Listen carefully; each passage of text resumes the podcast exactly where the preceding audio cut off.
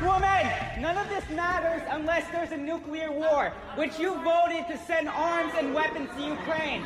Tulsi Gabbard, she's left the Democratic Party because there are a bunch of war hawks. Okay? You originally voted, you ran as an outsider. Yet you've been voting to start this war in Ukraine. You're voting to start. Does Joe Biden realize what he started here when he made the statement of Armageddon?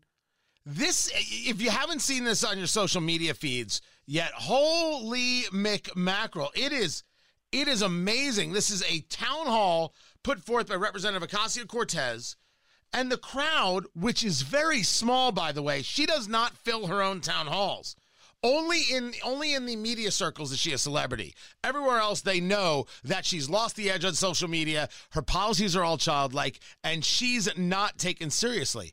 But they're screaming about nuclear war because Joe Biden, in a closed door event, starts discussing the fact that we could be near Armageddon with the Russians based on the invasion of Ukraine, how poorly they're doing uh, in Russia, and the idea of some level of nuclear war.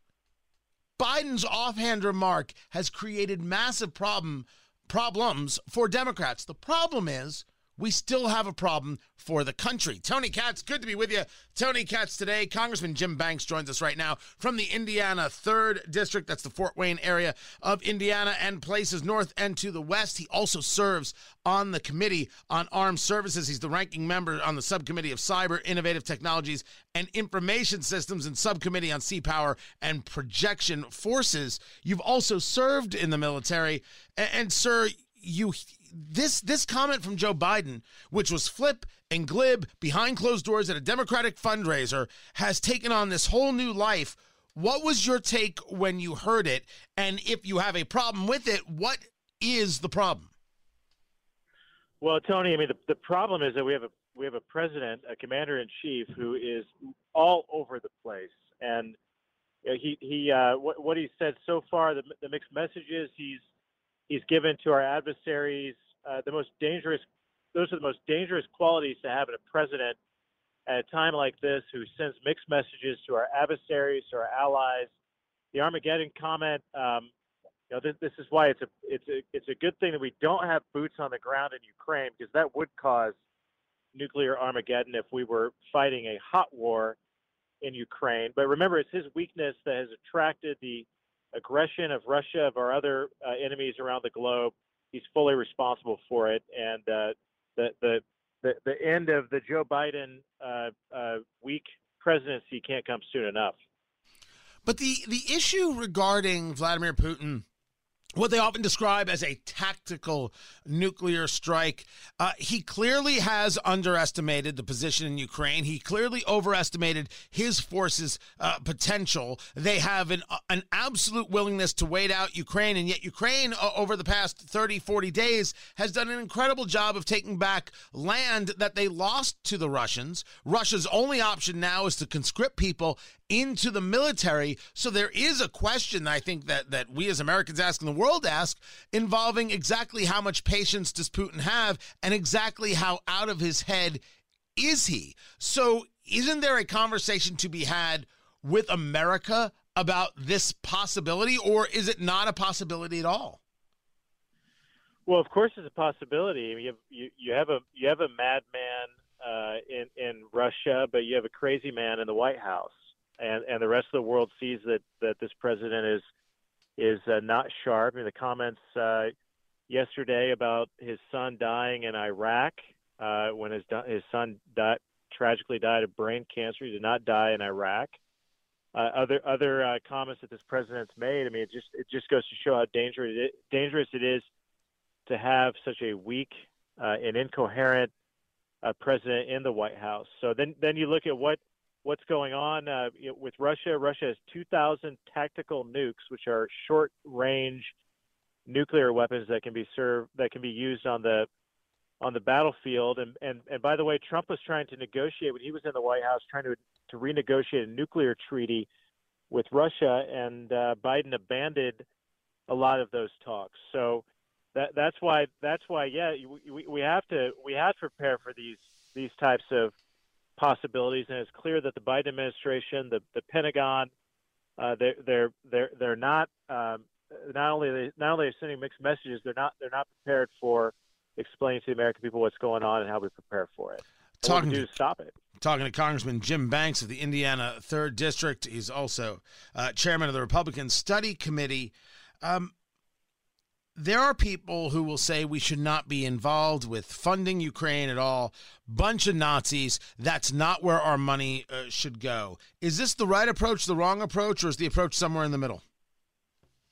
Yeah, I don't. I, I, I we we've given a substantial amount of lethal aid to Ukraine. We've done that for years, and I've I've supported a great deal of that. Under under remember, under President Trump, we started sending sending the the javelins and other offensive weapons to Ukraine so they could fight back against the Russians. And thank God we did that because if we wouldn't have done that, Ukraine wouldn't have had a fighting chance when Russia invaded. So the the problem though, Tony, as I say every day, the reason I voted against the forty billion dollar aid package to Ukraine, a lot of it was humanitarian aid, and a lot of it still hasn't even been accounted for. Uh, we there's no accountability for where the money is being being spent. If it's making it downrange, those are big issues. But but overall, America can't be the policeman for the rest of the world. We can't lead around the world in the way that America historically has if we're so weak at home. If we can't take care of our own border, if Americans are suffering because of inflation and gas prices and uh, everything that we're dealing with domestically, if all that going on, we're not in, we're not strong enough as a country to go out and play that role that maybe we played in the past. So that that that that in and of itself is is why I voted against it. But but never forget that uh, weakness invites aggression. And if, to mix my mix my presidential metaphors, you had uh, you had uh, Teddy Roosevelt talk about speak softly, carry a big stick. You had President Reagan define peace through strength. A strong and powerful military, a strong and mighty America deters our enemies. We have the opposite going on today with this president who invites uh, these uh, these actors to do things that otherwise they would be afraid to do. And that that that's what that's what I'm so afraid of over the next two years is what what is China going to do? Iran is acting out, North Korea acting out again in such a bigger way. That that's what we're up against. And we have a we have military leaders and a commander in chief who just aren't prepared for it. They're not up for the job, and, th- and that that's uh, that's the worst part of it. Should the United States keep funding Ukraine, whether it's dollars or whether it's arms, in this fight against Russia? Well, the, the, National Defense Authorization Act that I support does provide more lethal military aid to Ukraine, and I'm I'm, I'm for that to a degree. Uh, it, it's it's where the money's being spent, how it's being spent, and, and the accountability questions of it that has led me to vote against some of the larger packages. Let's talk uh, about uh, midterms. I mean, we could talk about this this economy, but uh, I'm going to get in, into that. Uh, let's talk about the, the midterms. Uh, you're out there, of course, a member of Congress. You're up every two years, uh, but you spend a lot of time w- with the leadership, a lot of time traveling the country. What are you seeing? What are you experiencing? What's your feel on the House and the Senate and the possibility of victories for Republicans?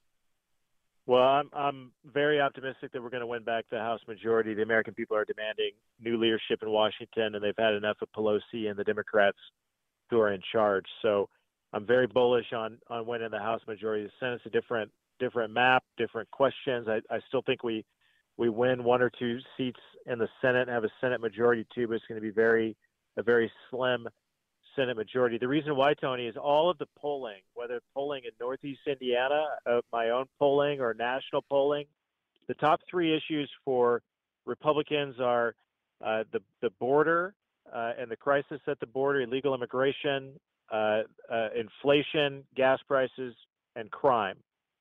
The top issues for Democrats in my district or Democrats anywhere else in the country is January 6th and abortion.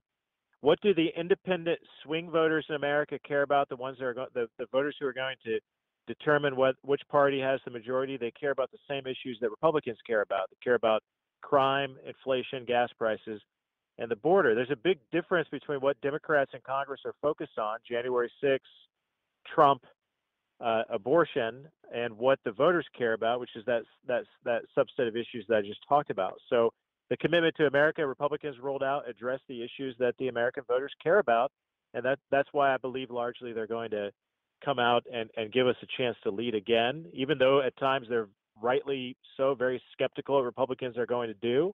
We have to we have to do what we say we're going to do when we get the majority back and keep our commitments. And if we do that, I think we'll keep this majority for a long time to come. One of the races that you have been involved uh, with, and you were one of the earlier supporters I had ever seen of Jennifer Ruth Green in the Indiana First. So that is the Northwest part of Indiana, Gary and Hammond, outside of Chicago, Chicagoland, if you will, re- represented by a Frank Mrvan, Congressman, uh, Democrat. And Jennifer Ruth Green is a Republican. She is uh, retired, or I should say, still involved in the Guard, uh, the U.S. Air Force, a military history. And it was just a week or so ago that Politico wrote a story that involves her military records that she claims were improperly obtained, and she is stating that they were improperly obtained by Congressman Frank Mrvan. And in those records, it details uh, what she alleges as a sexual assault from an Iraqi service member. This got put into an article in Politico. It was put out there to the world. Uh, there are great questions as to why this information was put in an article. Never mind how this information was was released. This is Indiana. This is where you live and believe, uh, breathe. This is part of your congressional uh, delegation.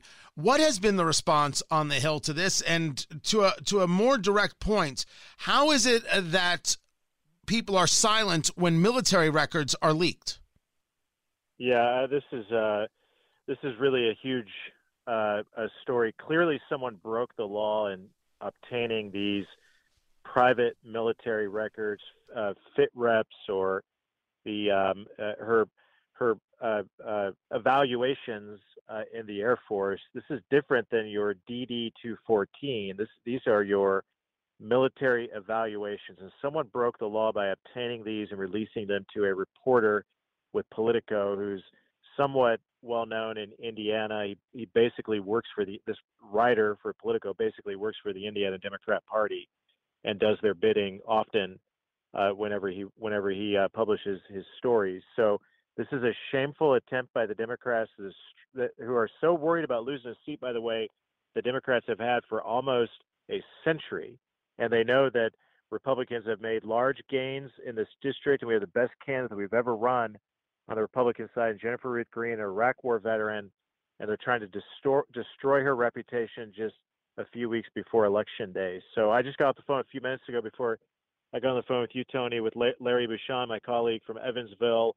Uh, we're going to be we're working on something right now to to demand uh, that the Air Force explain how those private uh, uh fitness reps or evaluations were obtained, how they were uh, how they were why they were released right before election day uh, to a reporter who used them for partisan purposes to help the Democrat in this district politicizing something that should never be politicized. So it's a it's a shameful attempt by the Democrats. They should be held accountable for. It. But here here's the good news. The good news is that Jennifer Ruth Green is fighting back. She's fighting back hard. She's showing the type of leadership she's going to show when she's a member of Congress to fight uh, for American values, for our troops, and and uh, for the issues that we care about. This is why she's going to be a good representative, and I'm I'm more I'm more confident about her race than I've ever been before because of the way I see her fighting back against these uh, these uh, shameful attempts. I want to make sure I'm clear about one thing here, sir.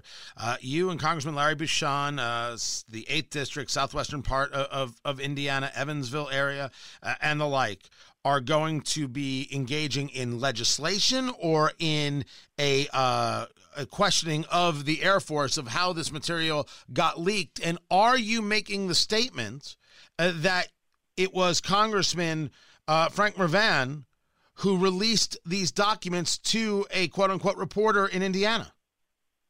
Well, clearly they were released uh, for his benefit. I, I, don't know who released them, but I'm I, I and Larry Bucshon and others are going to demand that the Air Force explain how it happened. How how, to, how are these private records of one of their uh, service members released uh, to a reporter, a partisan political reporter, who is using it for, for Frank Mrvan, the Democrat incumbents, on his behalf. So we're going to be demanding answers. Right, we're writing something to the Air Force, uh, the Secretary of the Air Force, right now to demand uh, uh, answers to how this happened. We'll keep you posted on, on what we hear back.